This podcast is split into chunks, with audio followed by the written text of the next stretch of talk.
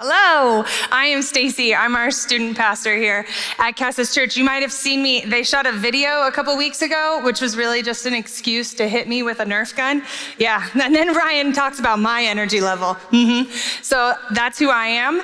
And I am really excited to get to be with you guys this morning to talk about this series. There's just something about Jesus. Um, a couple weeks ago, my brother in law was talking to me about this series title. And to him, he was really confused. He goes, How did you guys come up with this? Because to him, the first thing he was thinking of is the movie There's Just Something About Mary.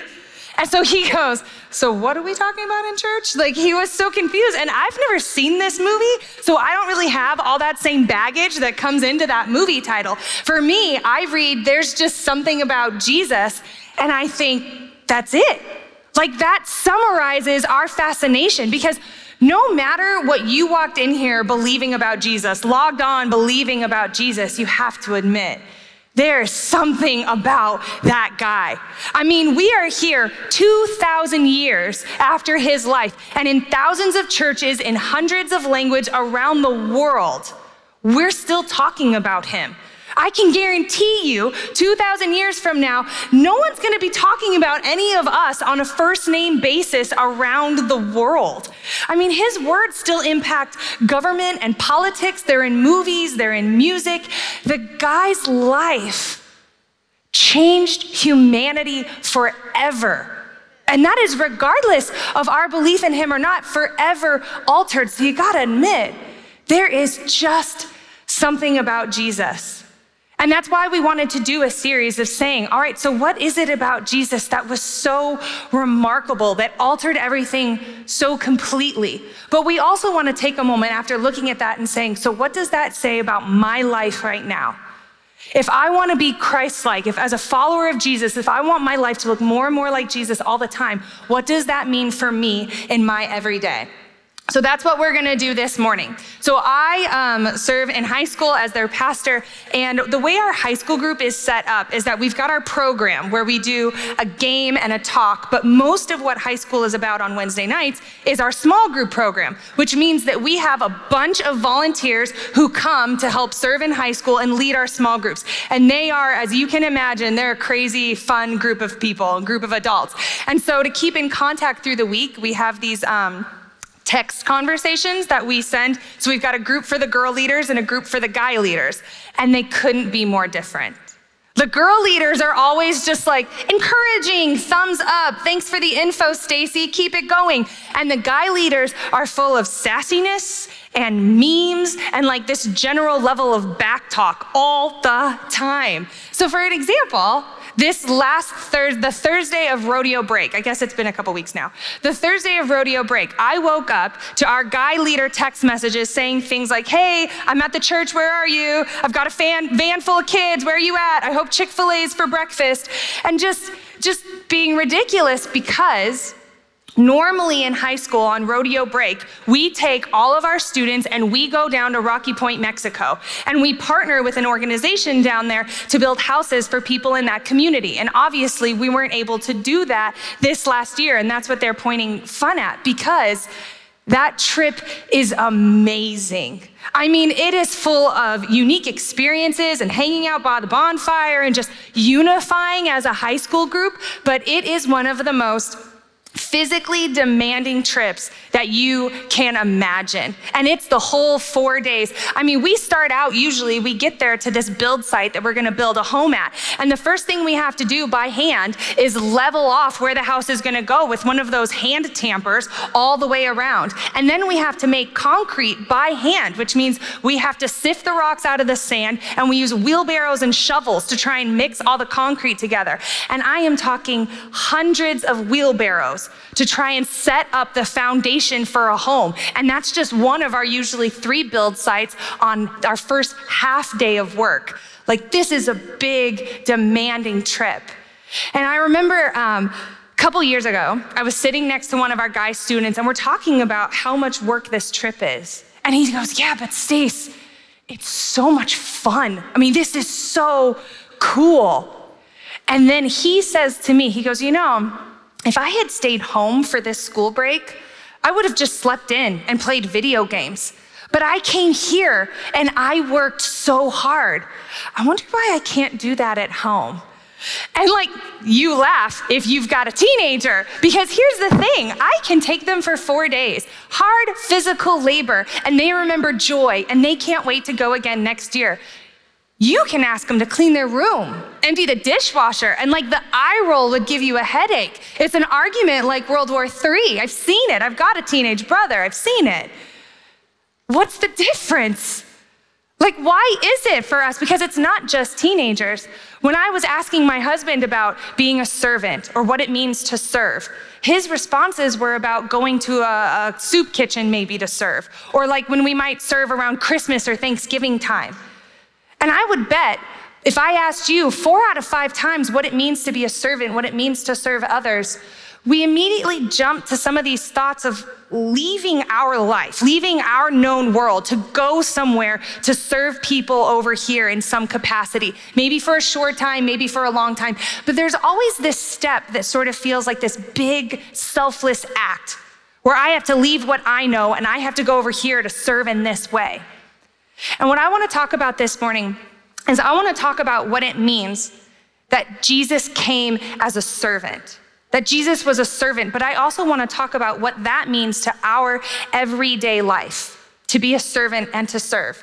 So, to do that, I want to start in this conversation that happens between the disciples and Jesus. And it's actually a pretty uh, well known conversation. It's in several of the Gospels. And we're going to start in John 13 to be able to read about what's going to happen. And so this is a Passover time. So the disciples and Jesus have gotten together in this room and they're preparing for this very special meal.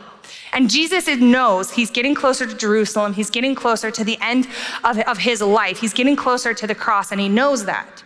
So we're going to encounter this moment um, in John chapter 13, starting in verse 4.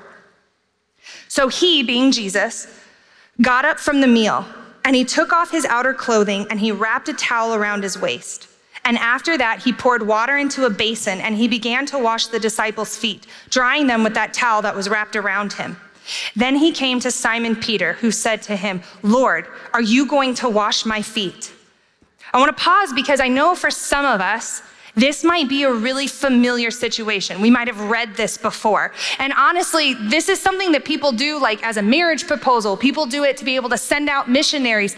And honestly, in our culture, we have things like pedicures. So, like, the scandal of this moment might be missed on us if we don't pause because this is almost offensive. And you hear it in Peter's voice. When he says, Lord, are you going to wash my feet? He's not asking out of curiosity. He's also not being like, oh, sweet, I've got this spot. If you could get that. He is asking, scandalized, Lord, do you think you are going to wash my feet?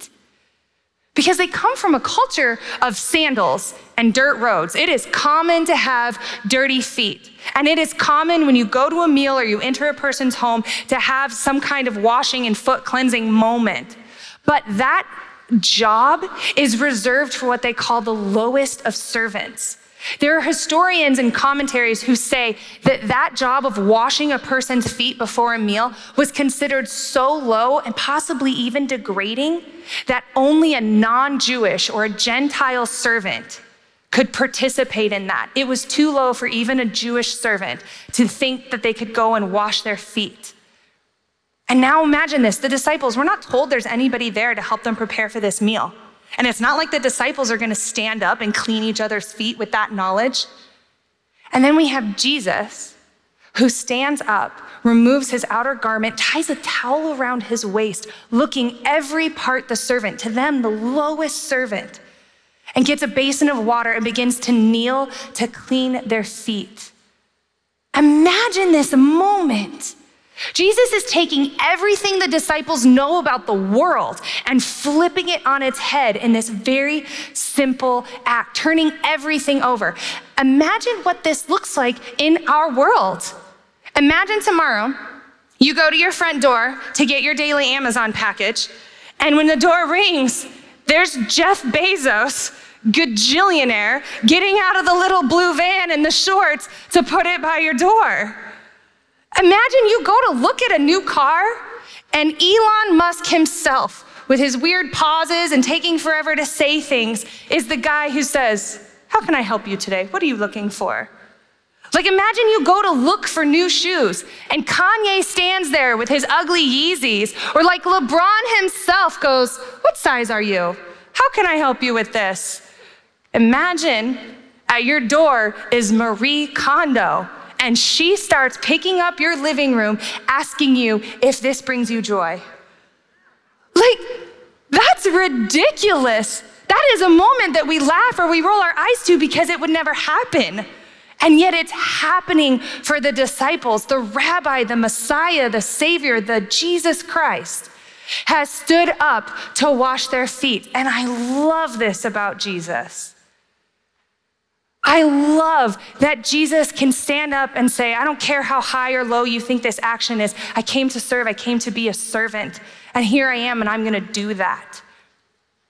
And the thing is, this conversation keeps going. We're going to pick it up in Luke 22 because this is a big moment for the disciples. I mean, it already is because of uh, what, what Jesus just did, this action he just did.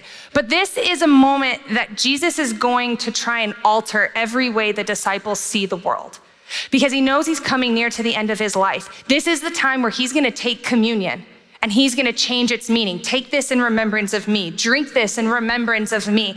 He says, when he says, I'm about to go be the ultimate servant, I am about to go die on a cross that everyone for all time would know how much God loves them. And he knows he's about to do that. So imagine being here in this special meal, and Jesus just performed that act of washing your feet, and he's saying all these things that changes everything. Imagine being the disciple this is how they respond to this important moment. Luke 22, verse 24 tells us, and a dispute arose among them as to which of them, the disciples, was considered to be the greatest. What? How is that the response to everything Jesus has been doing? He took everything they know, he flipped it around, and they go, Yeah, but which one of us is your favorite? Like, which one of us is the greatest? They missed it. They completely missed this changing moment Jesus is trying to have with them. And so maybe Jesus knows that there's something about servanthood that is really easy to miss, that is easy for us to skip over or to, or to move past, because he's gonna try one more time. Verse 24, he says, a dispute also arose, oh, so yeah, a dispute arose among them as to which was considered to be the greatest. This is their food fight. So Jesus responds and says, The kings of the Gentiles lord it over them, and those who exercise authority over them call themselves benefactors. So Jesus knows he's talking to a people who are ingrained in this shame honor culture. Everything that they understand, when he says Gentiles lord their power over them, they know what that means. They know whoever's in charge, whoever the leader is, flexes that power all of the time.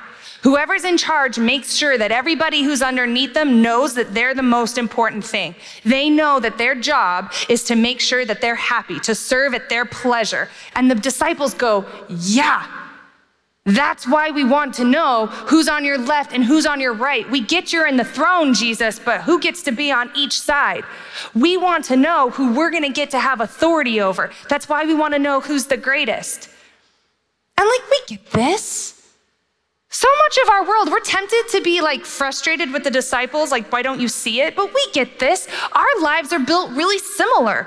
A lot of what we do and we live through, from school and sports to our homes to our jobs, are built on this level of status and authority and getting to the top or at least being on your way to the top. I mean, so much of what we do is about us saying, but who am I in control of? But who's above me and who's here to make sure that I stay up? I stay the top dog. Like, we get this, we live this too. And this is how Jesus responds his next words. But you are not to be like that. Instead, the greatest among you should be like the youngest, and the one who rules like the one who serves. But you are not to be like that. This is that moment that Jesus says, Everything I've been modeling for you This moment that I took your world and I flipped it upside down, I want you to do the exact same thing with your world. You see me modeling it, you were scandalized by it, and I want you to take that and I want you to turn your world upside down too. You see the way others flex their muscles and use their authority, and I want it to be different when it comes to you and it comes to your life. For this is what he says. He says in verse 27 For who is greater, the one who is at the table or the one who serves? It is not the one who is at the table, but I am among you as the one who serves. You are those who have stood by me in the trials. He takes a second to say, You know who I am. You know I'm Jesus. You know I just stood up and I just washed your feet. You've stood next to me through everything my ministry has done, and you see me serve. But then he says, And I confer on you a kingdom, just as my Father conferred one on me. I give and I bestow on you a kingdom. And you know what's tricky about a kingdom? A kingdom is not like a place when it's your kingdom that you go to for a brief while and then you jump back to your real life or to your world. A kingdom is your real life. A kingdom is your everyday and the people that you interact with every day. And Jesus says, in your kingdom, in your everyday moments with your everyday people, not so with you. I want that world to be flipped too. I want you to serve and be a servant there as I have been modeling for you. So I want to spend the rest of our morning looking at two of the ways that Jesus serves. As the servant, two of the ways that he serves that we might be able to bring that into our own kingdoms. Because I want to ask us at the end of this, I want to ask us the question so, what is your kingdom about? What is your kingdom like? So the first thing that I um, that we're going to talk about Jesus doing when it comes to serving is that Jesus chooses to be a servant. He chose to stand up and wash their feet. He chose to give of his time, to give of his resources, ultimately to give of his life. He made these choices. But it's not as if he just wakes up one day and that's just happened. There must be something that he's able to ground himself in to be able to make that choice every single day and in all those different ways. And if we look back at John 13, John actually tells us in verse 3 what it is that powered him to stand up and wash his disciples' feet, what it powers him to stand up and be the servant. For Jesus knew that the Father had put all things under his power and that he had come from God and that he was returning to God. You know, sometimes when we talk about being a servant or when we talk about serving others, there's a part for us that's kind of repelled from that because we think, so you want me to be lesser than, you want me to be weaker than. See, Stace, I know how this hierarchy goes, and you want me to put myself down here and to be like a, a doormat, to be ignored, to be less than all these things? And that, that really makes us want to run away from this, regardless if we want to be a Jesus follower or not. To be weaker than, to be a doormat is not something that we want to run towards. But what I see happening in verse three, as Jesus stands up to be the servant, is I actually see a great amount of strength. I see Jesus knowing exactly where his value and his worth come from.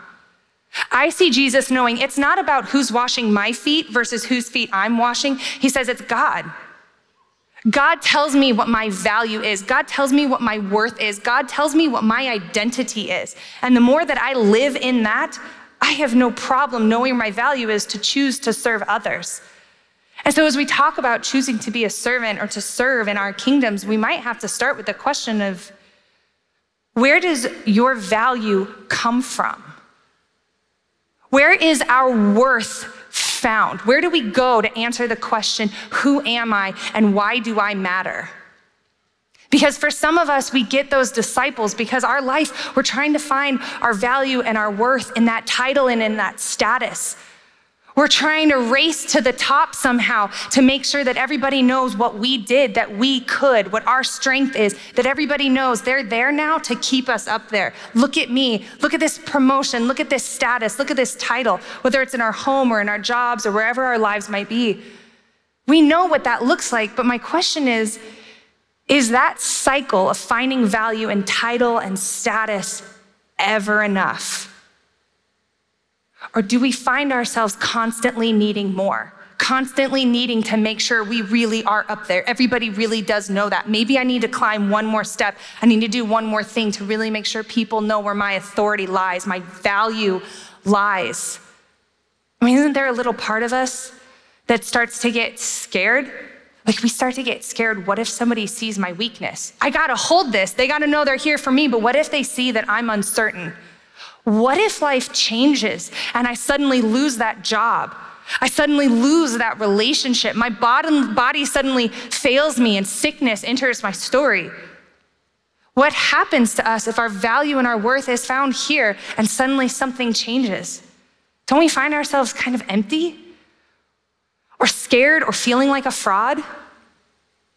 But what if I change that question around? Because for some of us, the question is, are you willing to be served? Some of us repel against being a servant because of the title and the status, but for some of us, if I asked you, are you willing to be served? That is something that is really tough to get our brains around. And I think we saw that with Peter. When Peter saw Jesus Christ stand up and tie a towel around his waist, intending to kneel down and clean his feet, he, no, you cannot serve me. I will not be served by you. We see the scandal happen for him. And some of us, it is hard to be served. This is me. I struggle so hard with this. To sit down and say that I might need help, to sit down and say that I might be tired or I might not be able to do this myself. I talked about Mexico. And one of the things on that trip with Mexico and the high schoolers is yes, it's important to build the houses and to do a great job, but really for a leader, the importance is the kids. We want the kids to learn a new skill. We want them to be empowered to teach that skill to other students. Yes, as the leader, I might do it better, I might do it faster, but I want them to be empowered in that, and I want them to feel strong in those moments. And I tell my leaders that all the time take the break, have the conversation, sit with the student. Like, I get that.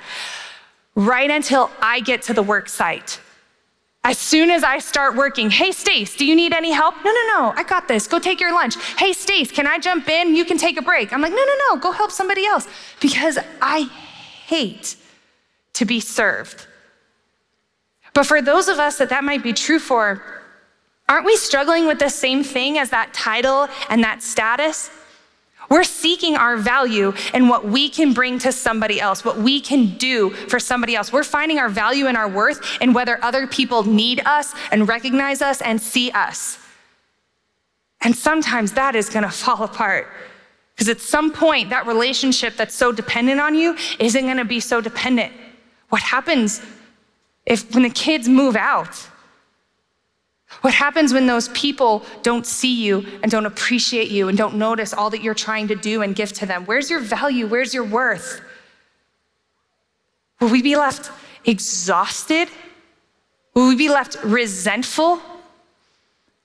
And what Jesus says time and time again in this moment, he goes, My value comes from God. He says, Our value, our worth, our identity is already taken care of. And it, God already said, You are valuable and you have worth. The security and the strength of that. Recognizing where our value and our worth comes from is not a weakness. That is a strength. It is a strength to be able to say, I know who I am. Regardless of who's cleaning my feet or whose feet I'm cleaning, God tells me exactly who I am. And it's in that security that we get to recognize we actually have something that we want to give away because we're good. God's already got our worth and our value taken care of. We now have something that we get to give away to people because we're secure in that knowledge. And the second thing um, that I see Jesus doing when he, uh, when he is a servant, as I see him, when Jesus serves, he raises others up and he empowers them. You know, when he's talking to the disciples about authority and he mentions a Gentile ruler flexing political power, he also uses this specific word called a benefactor. And what a benefactor was back then is it might be somebody who gave or who served somebody, like they forgave a debt or they gave them land or they gave them some money to get by. But there is an understanding with a benefactor that you will find public ways to recognize what that person has done for you. You will stand in the street and you will say thank you. You will tell everyone what they did for you. There's this point where you need to make sure the benefactor knows I needed you to make sure that this happened. And sometimes when we serve, we can accidentally serve in such a way that ends up magnifying or emphasizing the neediness of that other person, starting to prop up our ego or prop up our resources or prop up something about us. And we can accidentally serve in such a way that accidentally degrades that other person. But I don't see, I don't see Jesus doing that. I mean, he didn't stand up after washing the disciples' feet and be like, You may applaud now, you're welcome. I mean, he never did that. Think about his miracles. When he healed a person, he said, Stand up, pick up your mat, and go. Open your eyes and see. He touched them and he healed them and he said, Go live. Jesus served in a way that empowered and raised them up. Did you notice when he washed the feet of the disciples? He washed Judas's feet, possibly on the night that he is going to go and betray him to his death. And Jesus stooped down and washed his feet. And I just, I wonder what motivates Jesus to serve someone so ungrateful, to serve moments that don't have recognition. And so, John, back to John 13. This is what John says as he's again preparing to wash the disciples' feet. It says, having loved his own who were in the world, he loved them to the end. Or some translations say, He now showed them the full extent of His love. I mean, Jesus loves. He loved them. Jesus loves us. Why does He choose to serve? When He knows His value and His worth is found in God, He chooses to serve others because He wants to empower them to see where their value is too. He wants other people to recognize you're a child of God. I'm here to serve you because you are worth serving. It's not a thank you, it's not a recognition. I don't feel like a doormat. I know who I am, but I want you to know who you are too. He serves because he loves. A servant's heart is recognizing the value of the other and raising that up. I feel like Becky spoke to this. I love what she had to share about uh, some of the stuff that we're doing overseas with our Casas Go because that, that group she talked about that's helping in their community against um, sex trafficking, what's great about that is it's not like our group saw something happening in community and go, I need to fix that. I have all of the answers, all of the resources. I'm going to go fix that community over there. What happened is a community of people recognized their value the people in that community said, No, God loves me. God loves me a lot. And you know what? I think God loves my neighbors a lot too, and the people in my community. So I'm gonna go out there and I'm gonna make sure that they know they are valuable and they have worth and that they're safe in that. We have the opportunity to partner to make sure that they can keep doing that, but they're already recognizing what God's value is. We don't swoop in with answers. We swoop in getting to be like, I love what you are about. How can we support what God's already doing over there? Already showing people that they're made in God's image. You know, and it can be tough. It can be tough sometimes to, to find your value in God, to find your security in who God says that you are. It can be tough to choose to serve, and it can be really tough to choose to serve people who might be ungrateful, who might not even notice what you're doing and what you're about, who might not show you that appreciation. And so, one of the things um, that we talk about here is we talk about recognizing something to appreciate in that other person. Jesus models this, but being able to see in that other person, God loves you, and God loves you so much. You are made in God's image, you are God's child, and I want to empower that because there's something about serving that recenters us on who God says we are so that we can recenter them on who God says that they are also.